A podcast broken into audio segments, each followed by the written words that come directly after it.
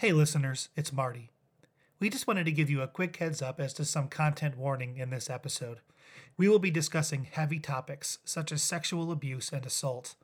If you have small children near you, please be advised.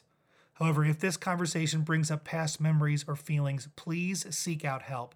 To any survivors of sexual abuse and assault, please know that we stand with and for you. This episode is for you to help shine light in an area of darkness and bring voice to those who have been silenced. All of us are on a complicated journey of faith, pursuing truth and deeper knowledge of God. But how do we know we're doing it right? Many of you know that faith is a complicated thing, and it can be a painful and difficult journey, and far too often we are not given a space where we can safely address the complications and issues that arise naturally. My name is Joshua Patterson, and one of my best friends, Marty Frederick, and I have agreed to join each other in creating exactly that kind of space where questions and critical thinking are welcome. We want to look honestly at the issues and questions plaguing the Christian church today and to genuinely seek out what it means to live like Jesus in our ever changing world, in our expanding universe, and in our pluralistic society. We believe that doubt is not the enemy of faith, but perhaps one of its greatest allies. We think that the Christian life is more about asking the right questions than it is about finding the answers and we believe we are being called to continually ask those questions, renewing our minds and rethinking our faith in the process. Thank you for joining us on that journey.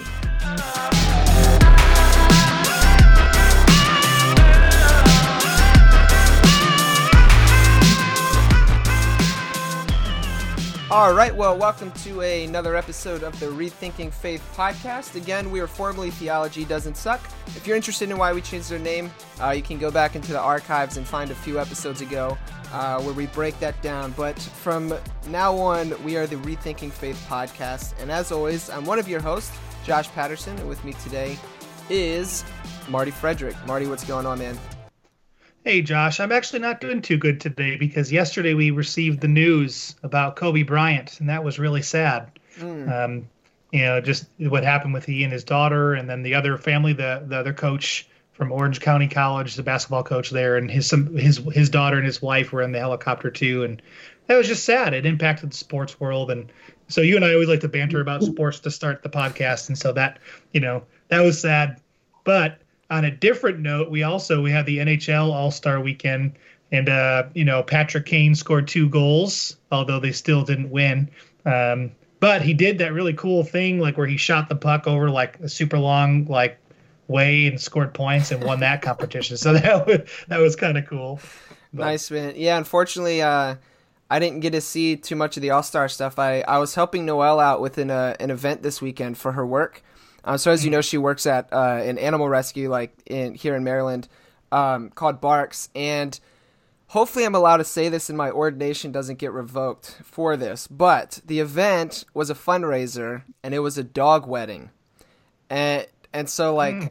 There were like two dogs that were actually from BARCS, and like they had been adopted out. They had received medical treatment there, and they were best friends um, and so it was, it was really just more for a show, but it was like a legit wedding, like catering and like everything. It was wow. really nice, really nice in a really upscale hotel in Baltimore. And um, I officiated in air quotes for those who can't see the dog wedding, um, which is just absolutely insane. And hopefully that's not heretical or something like that. But it was mostly, it was just a fun thing. It was a fundraiser. Um, so I was not able to to be a part of All Star Weekend. Um, however, I do know that uh, we're not going to be talking about dog weddings today. And in fact, no. we have a guest here with us uh, who probably now thinks that we're crazy and wants to end the interview. dog weddings cross the line. Uh, so with us today is Ruth Everhart, Pastor Ruth Everhart. So Ruth, how are you today? I'm doing fine, thanks. Good. So, in in your professional opinion, is a dog wedding worth having ordination revoked over?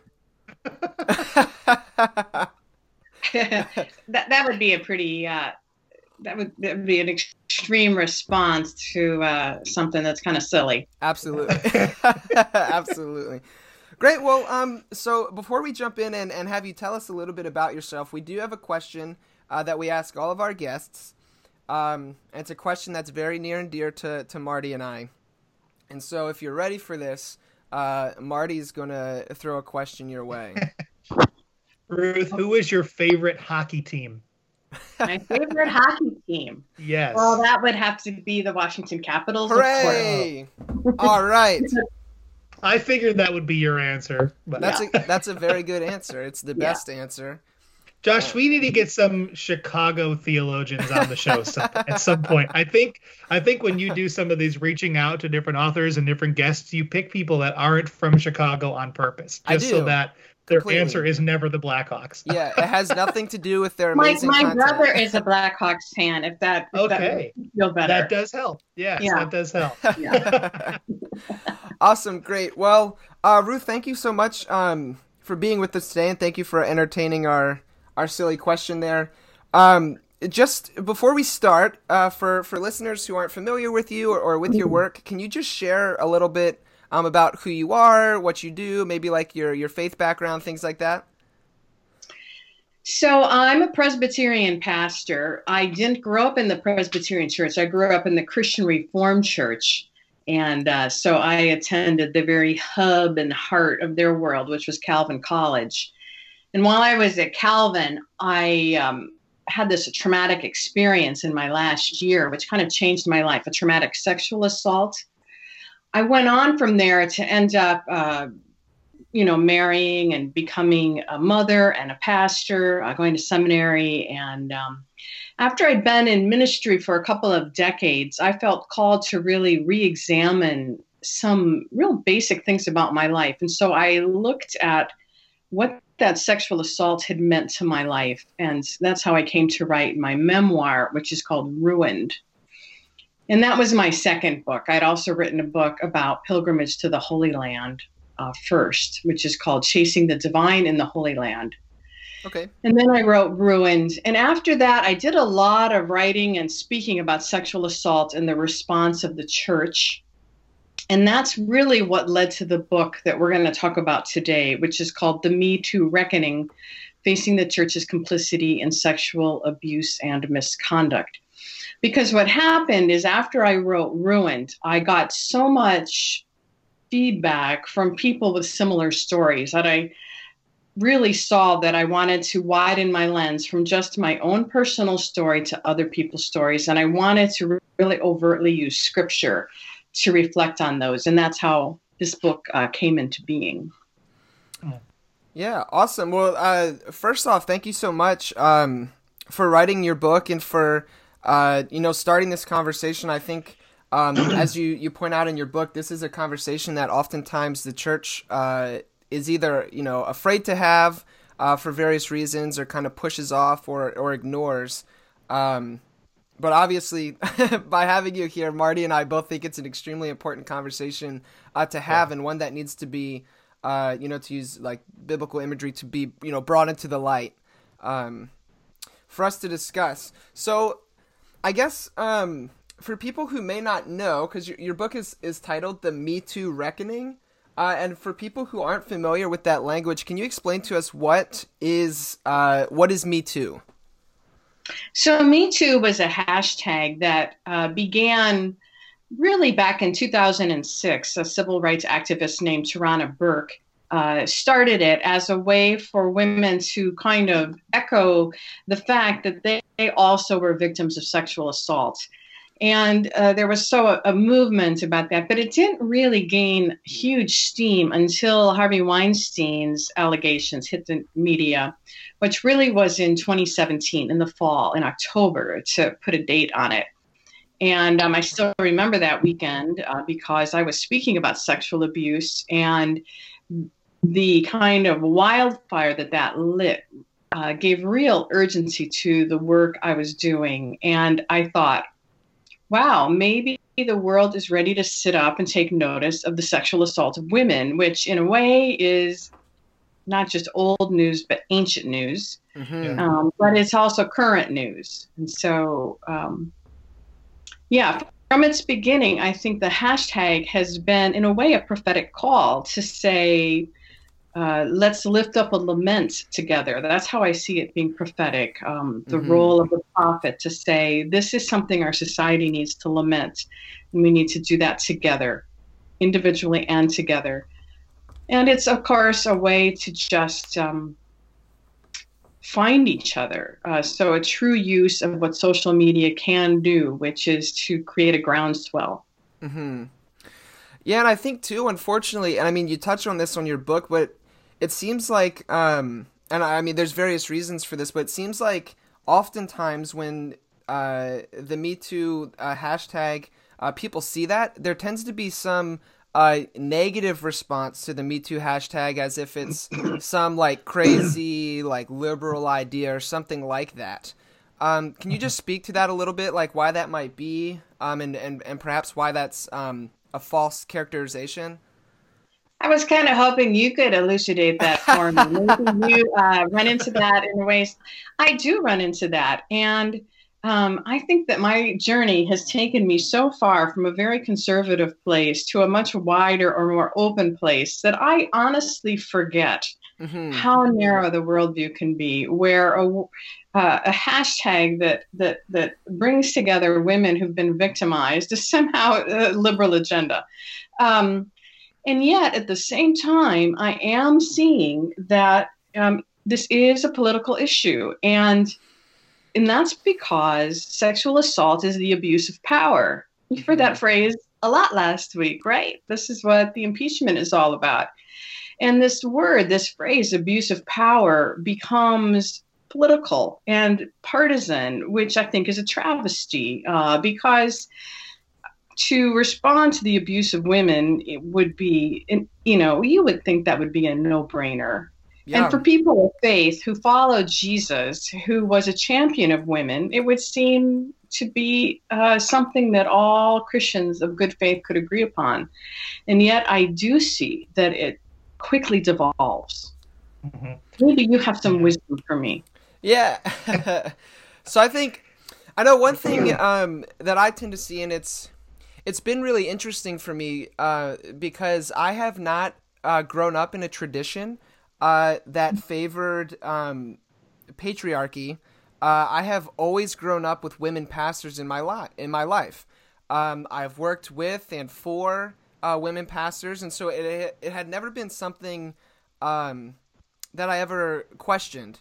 And so recently, I was having a conversation uh, with um, two uh, people that I work with uh, on pastoral staff at my church, and I made a comment that came off, and I looked pretty stupid for saying it. but basically, I was saying like, yeah, it, I mean, this had to do back when um, the whole Beth Moore thing came out, and John MacArthur was saying outlandish things, um, and I was like, I don't really understand. Like, why can't we just move past this? Like, I thought the whole women in ministry thing was like something we were, you know, done and settled with and they're like, "Wow, that like that's a pretty privileged thing to say." yeah. and I and I apologized, and I was like, "You're absolutely right. I just haven't known any differently."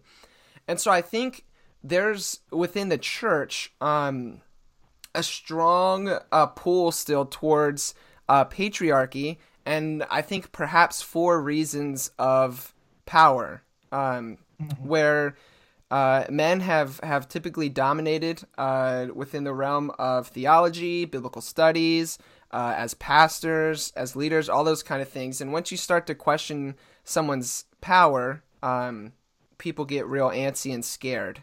Uh, is yeah. at least what I've seen in my experience. I don't know if you have anything to, to add to that, Marty. Well, yeah. See, my experience has been the opposite. Um, I didn't really have much faith experience. Uh, much faith was not a part of my story until I was in high school. Uh, the church I wound up going to first really wound up. It really, honestly, was sort of your your what I would call like a your classic Midwestern Christianity, where um, it's all led by men, and there's a great men's group, and there's a great you know sort of men's Bible study that we meets every week, and they're super strong, you know, religious and really focused on the word and really want to dig deeper into the word.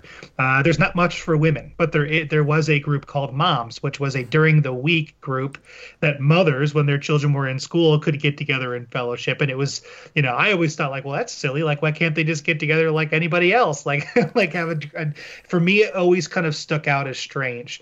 Um, and it wasn't honestly until I went to seminary at Gordon Conwell Um, I had uh, I had two professors, um, one of which was uh, Dr. Gwenfair Adams, who was his, who, she did Christian history, uh, but she also did a lot in the discipleship area. Um, and then after her, it was one female professor after the other that just really impacted me really deeply. And I remember thinking to myself, what sort of like you said, Josh, like why why is this an issue? And and and I get that. I understand from the from the non-privileged side that it's it's an issue because of power and men have superseded themselves into places of authority. Um, and I think for a long time, I think women just kind of just kind of toed the line if they needed to, but but otherwise just stayed in the shadows because that was easier. Mm. Um, but I think I think as time has gone on, I think there have been really strong women that have stood up and said this is not right.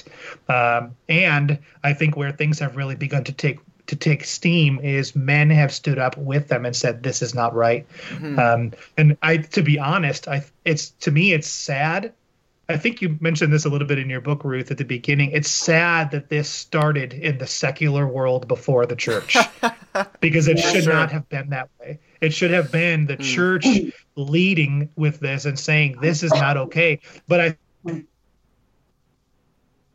Uh-oh. Paul's words uh, Paul's words are more important than anything else. And Paul said that women need to be quiet. So we're going to take that one passage and we're going to say that's it. That's that's what women need to do. Uh, and anyone that thinks differently, man, you just you just don't really believe in the authority of Scripture or something like that. Um, yes. And uh, so I, I, think I think that's honestly, you know, I was just as I was reading this book this past weekend, I, I remember thinking to myself, you know, I'm not really sure when this started, and for some reason, you don't put this story together that this is even a biblical issue, like that this happened in biblical times. This happened not only in Jesus' time, but before that, and that this was a constant theme throughout literally all of history. It's been this way. It's not just a modern issue. It isn't just, you know, since women's suffrage in the early 1900s that, you know, oh, well, that was the first time this started.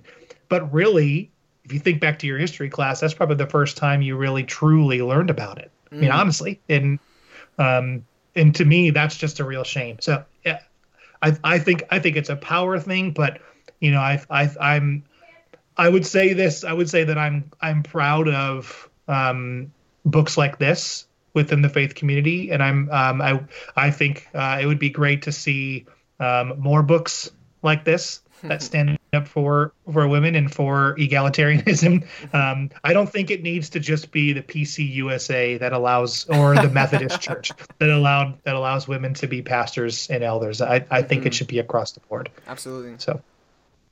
Well, hearing the kind of the divergence in your experiences within faith communities is interesting, and I think it uh, raises kind of the diversity in our society. And yet, what the theme that runs through it is that it's what we're accustomed to is men having power, and that that's just been the way it's been throughout human history. I mean, yeah, we're not talking something that's a recent phenomenon. I think you have to look at millennia of experience here.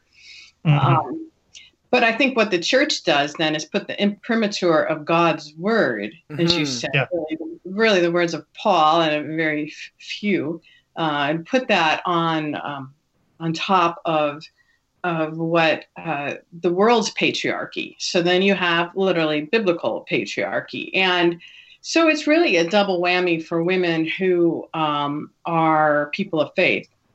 And that's maddening to me because it's so against what I understand to be the teaching of Jesus. Mm-hmm. Yeah. And what uh, people you would think we would be champions of women we'd be working for full equality and not layering another level of abuse on top of a woman. Right. So that there becomes this god talk about how when she is abused how she should submit or she should forgive her abuser and um, and these kinds of things. So that i think the church deserves its uh, its place in society's eyes as being pretty lousy at responding to sexual abuse. Our track record is not good, which is why I wrote this book. Mm-hmm. Yeah. Yeah. I actually, Ruth, I worked for an RCA church as my first uh, full time ministry experience. Um, and there was a, it was a small town. There was an RCA church and there was a CRC church, and families that went to either hated hated the other families. Um, the youth groups tried to do events together, and some families wouldn't allow their children to participate if the two churches were doing an event together. Uh, but the but I remember always feeling like that was always like crazy and silly. I mean that there was a, it was over a hundred year history that those two churches had of butting heads. Um, this was in Washington State. But what was what also stuck out to me about that church um, and about both of those churches was the the lack of women leadership. But at the same time, similar denominations like the PCUSA and things that were happening in Michigan with like Kevin DeYoung leaving the RCA and going to PCUSA were over a lot of these issues and saying, well, listen, the guys, like some of this stuff is old news. Like we need to kind of we need to kind of rise up above these things. And so even though this church was trying to find ways to be socially liberal and what they were thinking about and rethink a lot of these different issues, some of these things from 100 years 100 years ago were still affecting families and great great grandchildren down the road were being un, like disallowed to enjoy each other. So when you mentioned crc i thought of that but i mean it was there was just a yet another experience of mine in ministry where women were not allowed and it was vocal. You know this was taught and what he was even what even struck me further was convinced that that the biblical response. Mm. yeah i think one thing that, that was really interesting and, and was very helpful, uh, Ruth, when reading your book was how you pointed out how um, when people are uh, victims of uh, sexual assault, sexual violence, and then the church adds another layer of abuse on top of it by using scripture, um, almost not to justify the assault, but I guess sometimes, yeah, to justify things or to, to silence people, uh, to keep things, uh, you know, secret um, or something like that.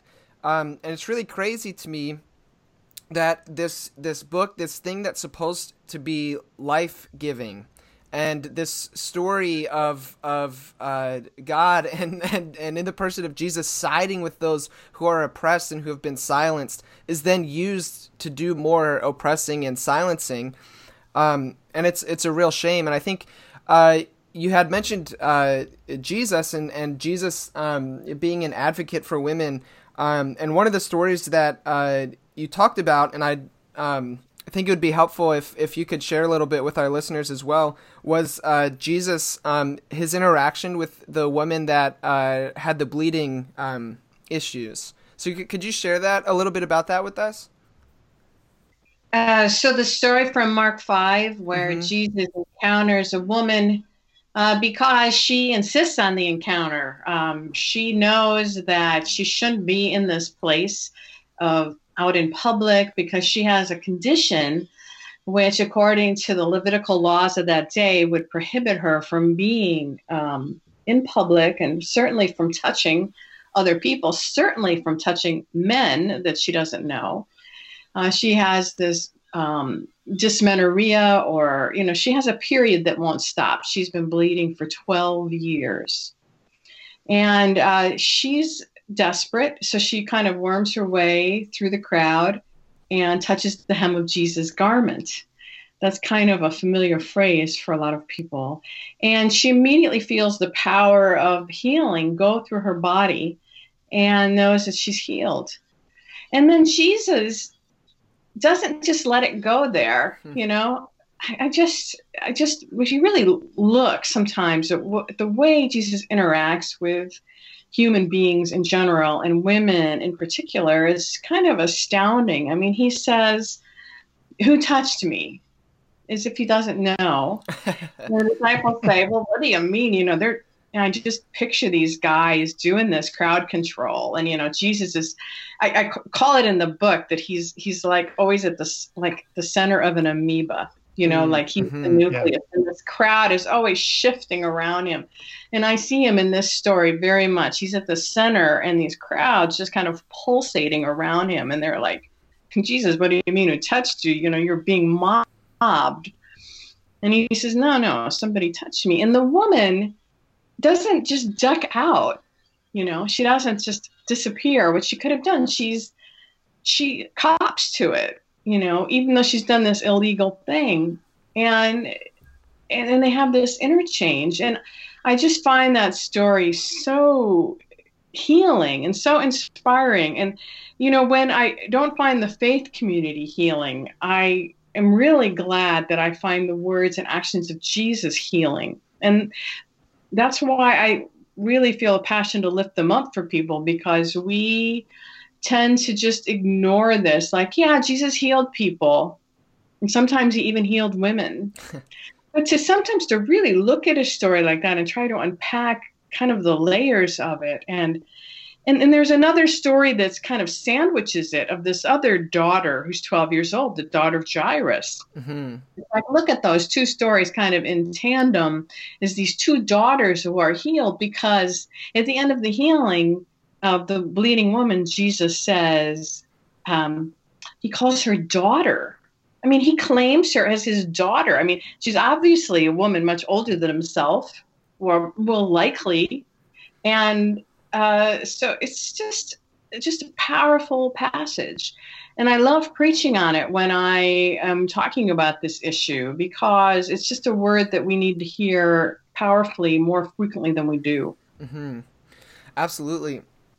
And I think, too, another um, story that you pointed out and highlighted um, that I thought was extremely helpful and important, especially to highlight um, the ideas of patriarchy and abuse of power um, and things like that was the story of, of David and Bathsheba, um, which I remember growing up in Sunday school, you know, being taught that, like, oh, you know, David and Bathsheba, David's like outside on the roof trying to, you know, do his thing, and then he looks, oh, and look, there's Bathsheba, and she's so beautiful, and he just is mesmerized and like can't control himself, and blah blah blah. So, um, can we can we talk about the the David and and Bathsheba a little bit as well? I think that was super helpful.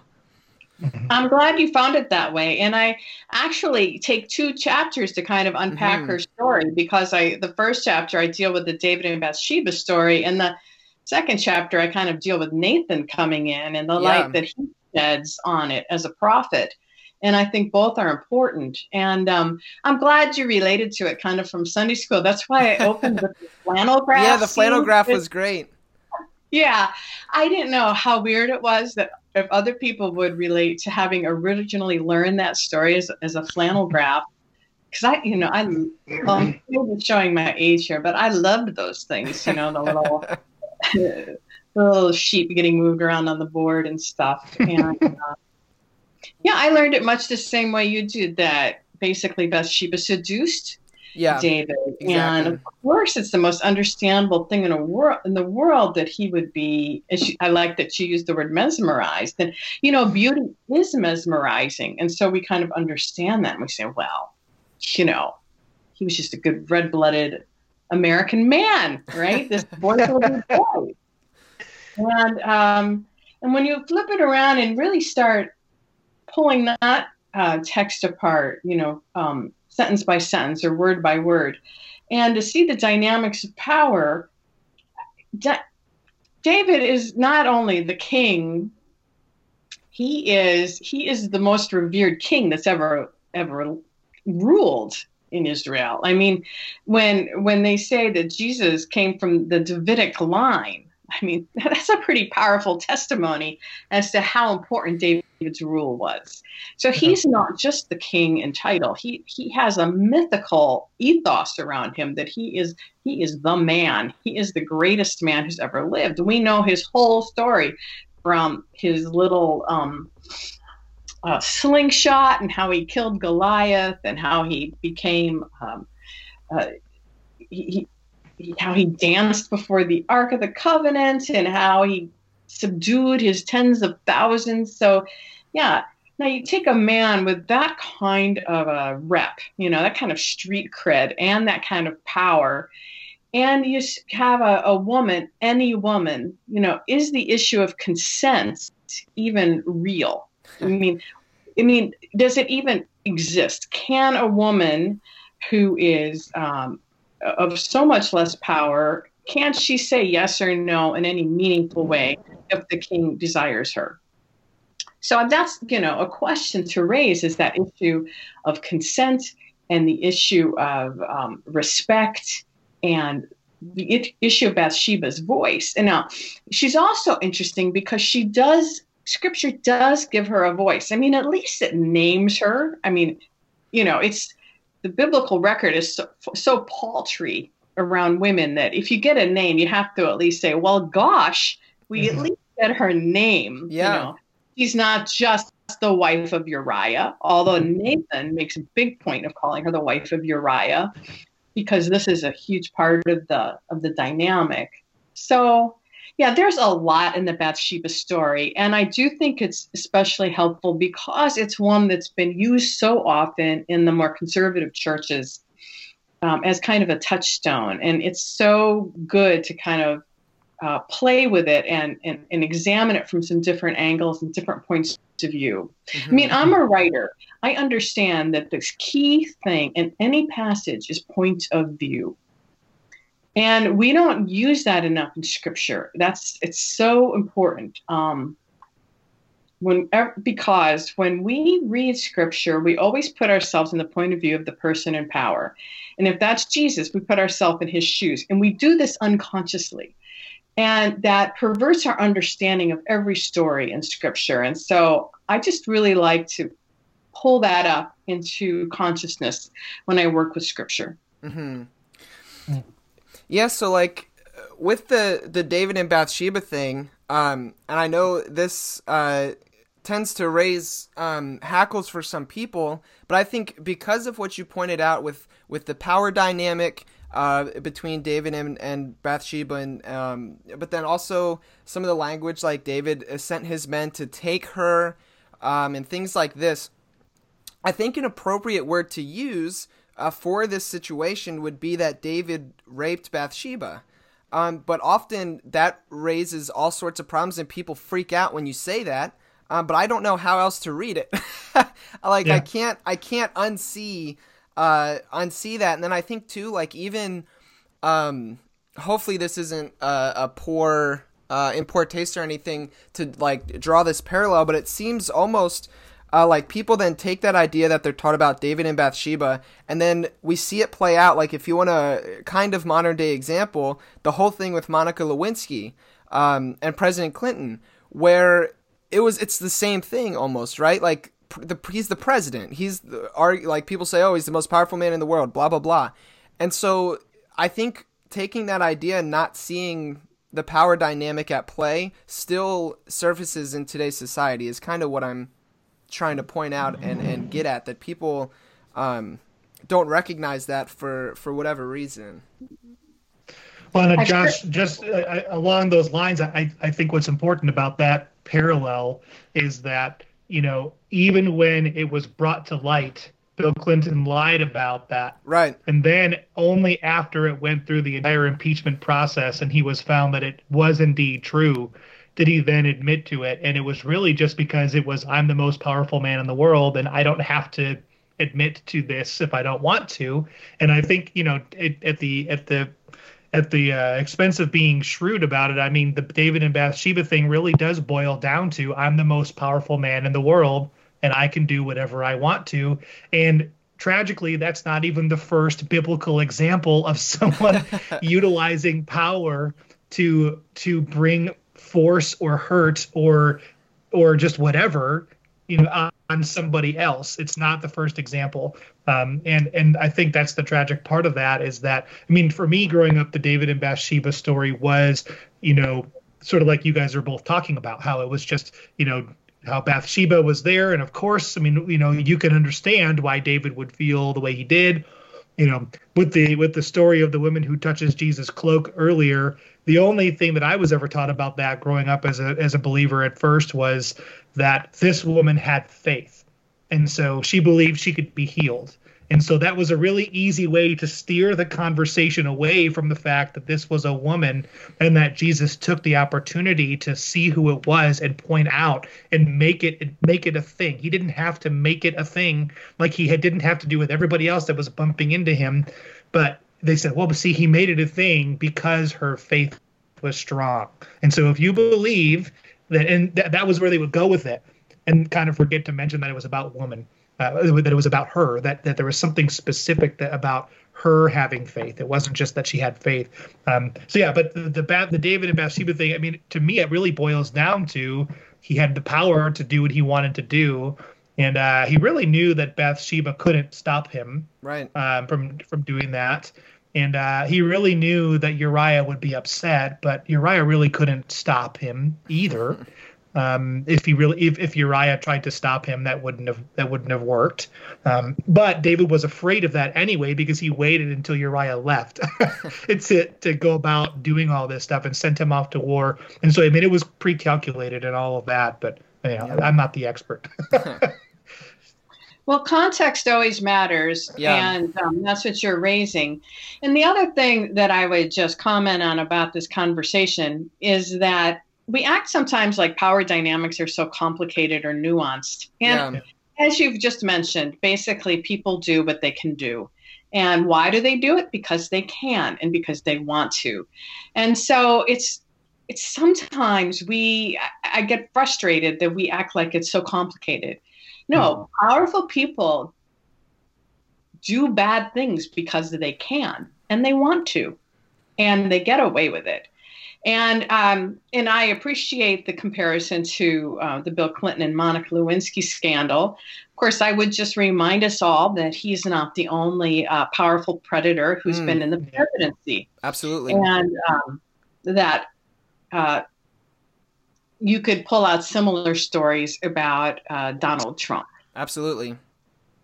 Absolutely. Yeah, yeah, and I think I really like too if if um you would go on you you mentioned it briefly but Nathan um kind of, you know, comes along and and does a really great job of calling David uh on his BS. And then um I also like how you highlighted uh David's response though. Um, you brought it. You brought it full circle, and there's some redemption in there. So I, I, I appreciated that. Yeah. Yes, thank you. I because I think I had such a kind of a journey with David while I was writing this book because I just got so angry at him for raping Bathsheba, of course. But then I also had to kind of come to grips with the fact that I think what did make him a great man was that he actually came to see the error of his ways. Um, when after Nathan accuses him by telling him this story about this lamb, it's like David cops to it. And that is pretty unusual. Yeah. You know, as you mentioned, uh, Bill Clinton never did. And uh, I feel, uh, you know, until he, you know, the screw was put to the wall, I think so I, I, think that what makes David perhaps actually the remarkable man we think him to be is that he did own his mistake. Mm-hmm. And um, I think there is some redemption in that. And, and, and there's so much to learn there, too, then about who are the Nathans in our culture. I mean, we don't generally have prophets anymore. So who can act like that third party outsider to call someone to accountability? um, when a person, a powerful person abuses their power. Mm-hmm. Well, and I think that kind of thing does happen today. There are, I mean, I think, you know, I think back to the 2016 election, and I think that there were a lot of, there were a lot of Nathans per se um, that were attempting to bring to light things that had happened within Donald Trump, things that people were trying to accuse Hillary Clinton of, you know, not necessarily sexual abuse with Hillary Clinton as much as it was obviously with Donald Trump was such a big deal. Um, but but you know the thing was is that it seemed to me, and it seems to me like it's this way, unfortunately, at least right now, that power tends to win out these days over those types of things.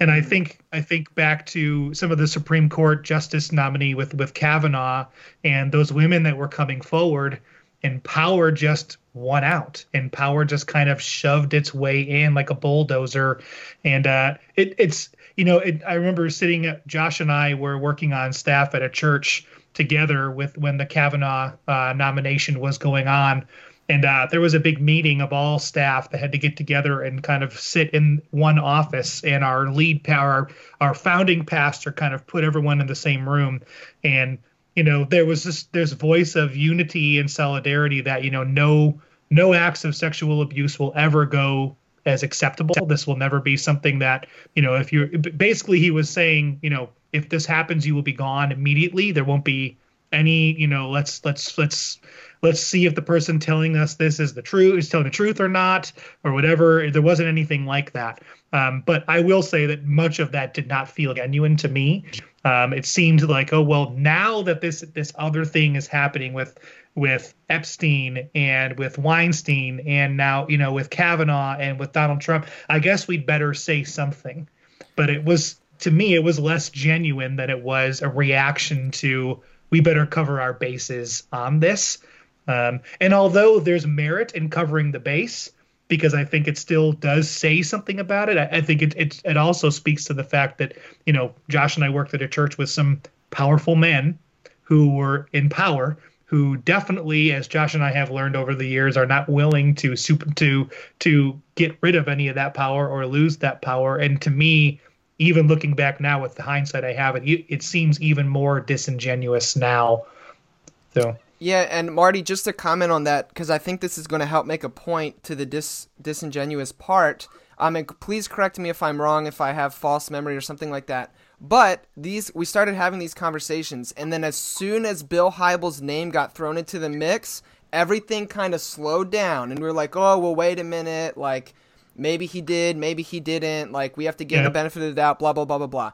Which I think Ruth brings that point exactly throughout her book, and I think Perhaps yeah. the most frustrating thing, like honestly, Ruth, when I was reading your book, it was a page turner. I loved every minute of it, but then also feelings of, of anger and frustration and um, it was like really it was an emotional read. I uh, there were often times when I just had to put your book down and walk away because like mm-hmm. I wanted to go punch someone in the throat. and I have and I have a very strong ethic of nonviolence. Um, but I think what we're seeing and, and with, with this power stuff that you're you're pointing out, Marty, and that Ruth you're pointing out, is that the same kind of things that we see power for men, you know, the president of the United States, Donald Trump, evangelicals willing to give him a pass on these sexual um, accusations, all this kind of stuff, uh, because of they want power. And then we see this too. I mean, threaded throughout your book is filled with stories of of churches and systems um, just covering up and and being quiet about or not acting on properly uh, sexual abuse and scandal in the church and it seems like again and again it keeps coming back to this idea of power and protecting face and um, i don't know it just oh. it's frustrating to me well good. Yeah. I, I'm, I'm glad you got the kind of the takeaways you know i'm glad that it accessed your emotions because emotions are an important part of the faith journey and they, they they're important they're important um, content you know important information. And uh, too often they get relegated to the second class place. And i think if you can walk in the shoes of someone who is powerless you have a very valuable lens on scripture and it sounds mm-hmm. like the mm-hmm. book helped you do that oh yeah. very very much so and um Oh goodness, I just lost my train of thought. Forgive well, me. Well, you know what? What? How should a Christian feel about power? I mean, why is it that that our leaders uh, are allowed to be power mongers? I mean, I'm a Presbyterian, and the reason I'm a Presbyterian is because I love the way our structure is set up to make sure that no one individual can have too much power. Right. Now that said, you know it's it's it's about as successful at that as um, America is at being a democracy. in other words, you know it's still in, in the experimental phase, and the theory yeah. is better than the reality. Having said that, it at least it tries because it has this understanding that when you invest too much power in an individual, you set them up to abuse their power.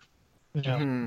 You know, and you look at the first hymn of the Christian church, Philippians 2 right? Let the same mind be in you that was in Christ Jesus, who, though he was in the form of God, did not equate equality with God as something to be grasped. Mm-hmm. Mm-hmm. And I just feel like, why don't we talk differently about power and the abuse of power since we're Christians and we understand that to be powerless is not a bad thing? Mm-hmm. I mean, that, to, that we're supposed supposed to we're supposed to divest ourselves of power.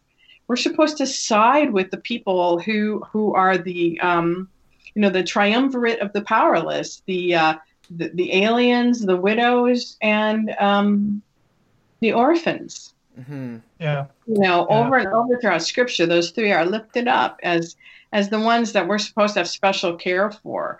Uh, but in reality, you know, we might have our missions programs or whatever, but you know, the real focus is on that heart of power, and and how and how do we shape that, and how do we wield that power, and how do we try to.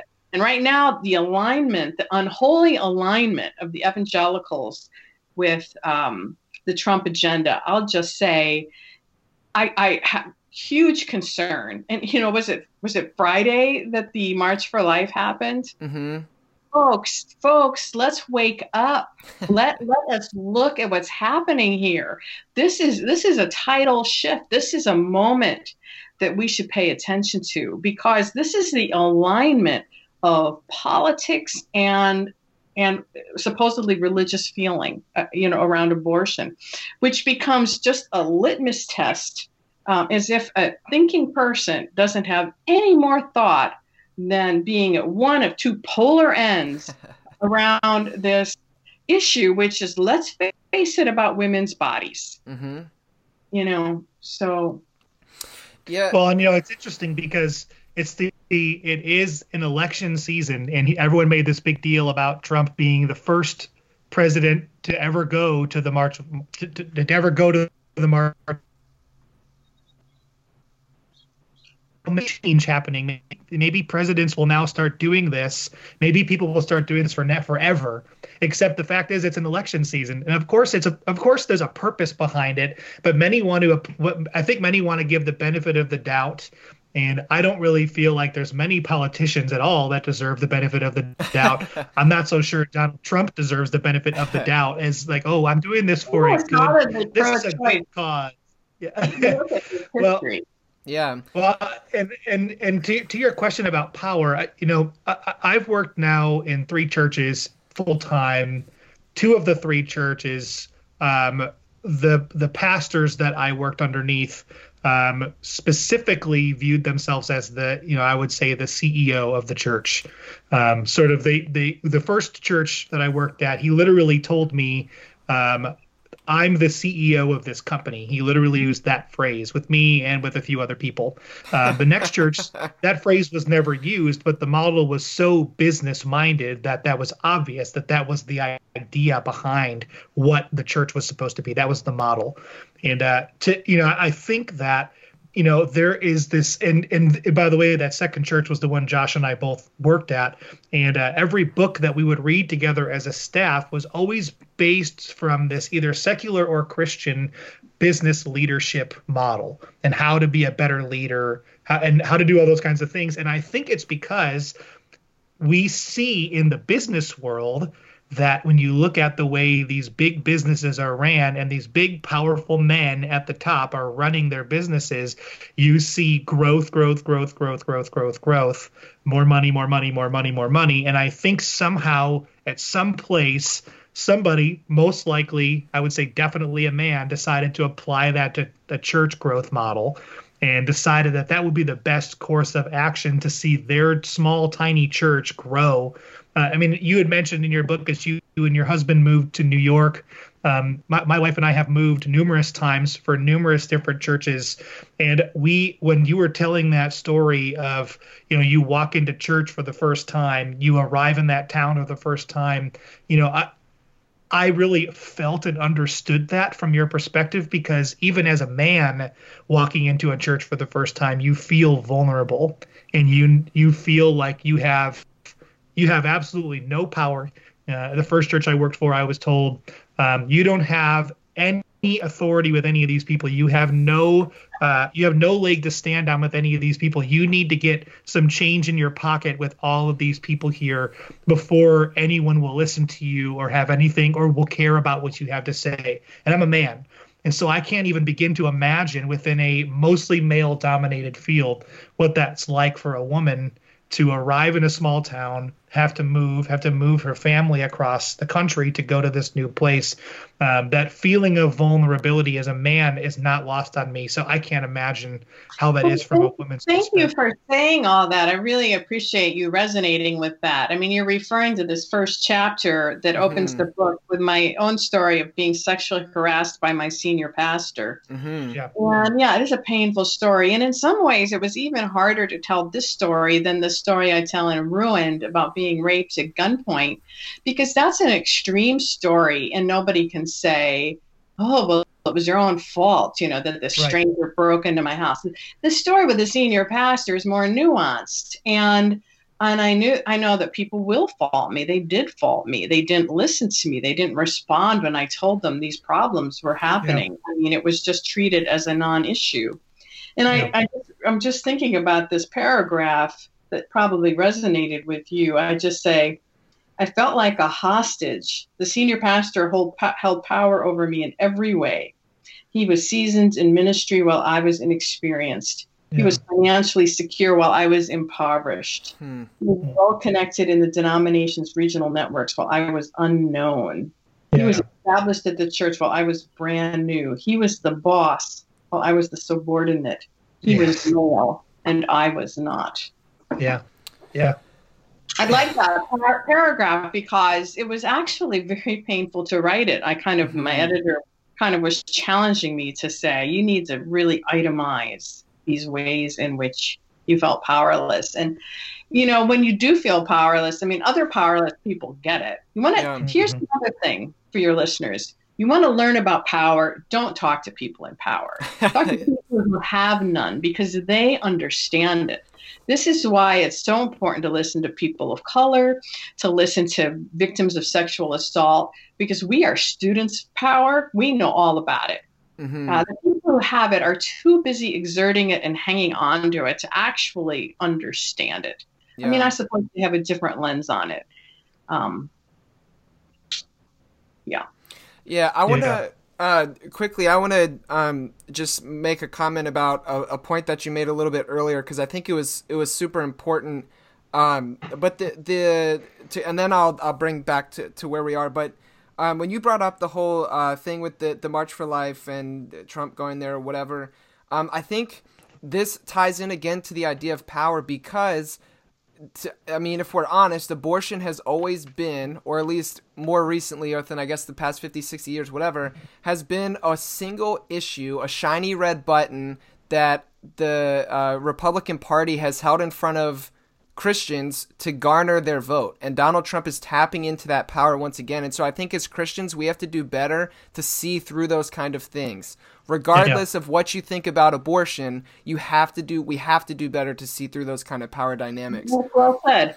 Mm-hmm. Yeah, yeah, and so um but I think too just um cuz it's I mean it's so disheartening like the the story, like you said, with that had uh, more nuance to it with the the sexual uh, abuse from the the head pastor and um, just the whole process that you go through that you shared and and um, how crazy that was. I can't even imagine. But like it just it keeps raising this question. Something that I thought about the whole time during reading your book was like, how can we do better? How can we do better? Um, especially too because I mean you talked about uh, overseeing like uh, children and youth ministry. I'm a full time high school and young adult pastor. So constantly when reading your book in the back of my mind the whole time was like what am I doing or not doing that is creating a hmm. situation where the students entrusted to me are in danger or safety, you know what I mean? Um, so like you talked about this idea of lamenting and i think that's a super helpful thing going forward but like what what can we do better? How can we you know break free from the um, the illusions of, of patriarchy the the false teachings and the the hiding all this kind of stuff? What what can we do? Well you're challenging me as i sit here uh, thinking I wonder if I should write a piece that would be specifically geared to youth ministry. Um, I've my chapter 10 my final chapter in the book mm. is called the way forward and i yeah. kind of lay out for churches um, and even for denominations and seminaries some of the things that i think we can do better to be more prepared for um, dealing with sexual assault or sexual abuse, which is really always twofold, and that is prevention and response. We have to do both. And I see us starting to do a little bit of prevention with our uh, safe policies, our child protection policies. Um, there's much more to be done. Um, and where we fall down even worse, I think, is in, in response, because that's where the silencing happens. And so, to speak to you as someone doing youth ministry, and God bless you for that. I mean, what's more important and more undervalued in society, right? Um, but I think to work with some of these scriptures, to have people have a wider lens on them and understand them in more depth, I think you could have some really interesting conversations. And I would hope you could lift up these very themes we're talking about, which is power. You know, who has power? What are the dynamics of gender? Why is it that men are automatically given more power than women? And, and mm-hmm. how does respect fit into that? What does it mean to respect each other? What how how could you teach the concept of consent? Um, um, and what does it mean to have have a really uh, mutually uh, beneficial relationship between males and females? And uh, you know, this broader lens of sexuality can, uh, you know, how do we operate in the world as sexual beings? I mean, I just, I, I would hope that you would find fodder for those kinds of conversations. Mm-hmm. And, mm-hmm. yeah, I, I think I think one of the things too that, that sticks out to me in my in my last ministry role um, that I'm no longer at. They they they did this thing after each service each week where they would talk about a current event issue of some type where they would you know whatever had just recently happened you know within that last week you know and, those types of things these days there's there's plenty of things that are happening these days where you know you can have a conversation about something every week that's brand new. Hmm. And uh, I remember um, when when the when the situation with Beth Moore happened. Um, we had a conversation, and the church I was at was complementarian. Um, and I remember being in the room and listening to some of the people that were speaking, and realizing that many of the people in the room were complementarian because they were told that was the right thing, not because they had spent any of their own time actually thinking about it or any of their own time looking into it and figuring out wait a minute is this the right way how is this how i would like to feel about this um, and it was interesting to me to see that the pastor was definitely complementarian but his daughter was not. And she was in the room and um, some of the things that were being said back and forth. And I just remember feeling that, you know, the conversation is worth having, I think. And many people forego the conversation because they feel like it's a it's too heady, it's too theological. They don't have all the information they need to have the conversation. But I think sometimes just having the conversation helps you get to that place where you can decide. And you know, I think there's a lot of these things too. People think, well, whether I'm egalitarian or complementarian, someone will tell me what I should be, and then I'll just simply fall in line. And man, I just uh, that just that just bums me out. I mean, that's like on the lowest level, it bums me out because there's no reason that we should allow people and people should allow themselves to to fall in line into where someone asks them to be instead of making their own decision. I mean, I feel that way about voting too. I mean, so many people vote single issue or their husband or their wife tells them which way they ought to vote and then they just do it. But they don't make a decision for themselves. Uh, or well, you know called it a shiny red button right? Yeah, that's and right that's right. kind of, and i yeah. think there's this tendency to be very single issue and then uh, to almost feel virtuous about it. Right. You yeah. know and and to judge other people who who would not see it the same way. Absolutely. Absolutely. And here's just this could almost be a, my final thought, but because okay. it's a challenge. It's to say, it's to say to most of the world out there who are not church going, ask them, just you know, the uh, person on the street, you know, what do you think a Christian is? And they will tell you probably that the Christ, a Christian is someone who's against different things. Mm-hmm. A, a Christian is a person who, who opposes homosexuality. A Christian is a person who opposes abortion. A Christian is a person who opposes the equal rights of women. and and and, and that's basically what a christian has become in the in the american imagination and i think that you know this the high prominence now given to the march for life is just it just buttresses that opinion and you know to people who are not church going you know all of those issues are completely up for debate abortion homosexuality and the role of uh, equality for women. So think about how that then you're you, you know people who consider themselves good christians how they are posturing themselves over against society as if there are these litmus tests and just these boxes to check. And that not that we follow jesus who's who the first word on his lips after his resurrection was the word woman. Mm-hmm. He was a lover of women. He was a champion of women. He saw women as human beings. And in that day and age, that was crazy talk. Mm-hmm. So, I mean, if we follow this guy, why are we comfortable reducing our faith to these these uh, shiny red buttons, as you said? Yeah. yeah. Amen. Amen. I think um real quick too i uh, i know you said that uh, you know have your final thought and i want to respect your time but i think maybe one of the most important questions uh, that we could ask you today is for our listeners um, who have been ex- have experienced are victims of sexual abuse and assault. What resources are available? What how can they have a voice especially for those um, who haven't come forward, how can we best empower them and support mm-hmm. them to come forward so that justice uh, can happen? Yeah. Well, the first thing to do is to tell somebody who's going to listen to you and who's going to believe you and who's going to companion you. And if the first person you tell about being assaulted doesn't hear you, don't let that stop you. Tell the next person and the next person until you find someone and if you have to go outside of your church to do that, God bless you. Just go outside mm-hmm. your church. Find someone who's going to hear you and walk with you.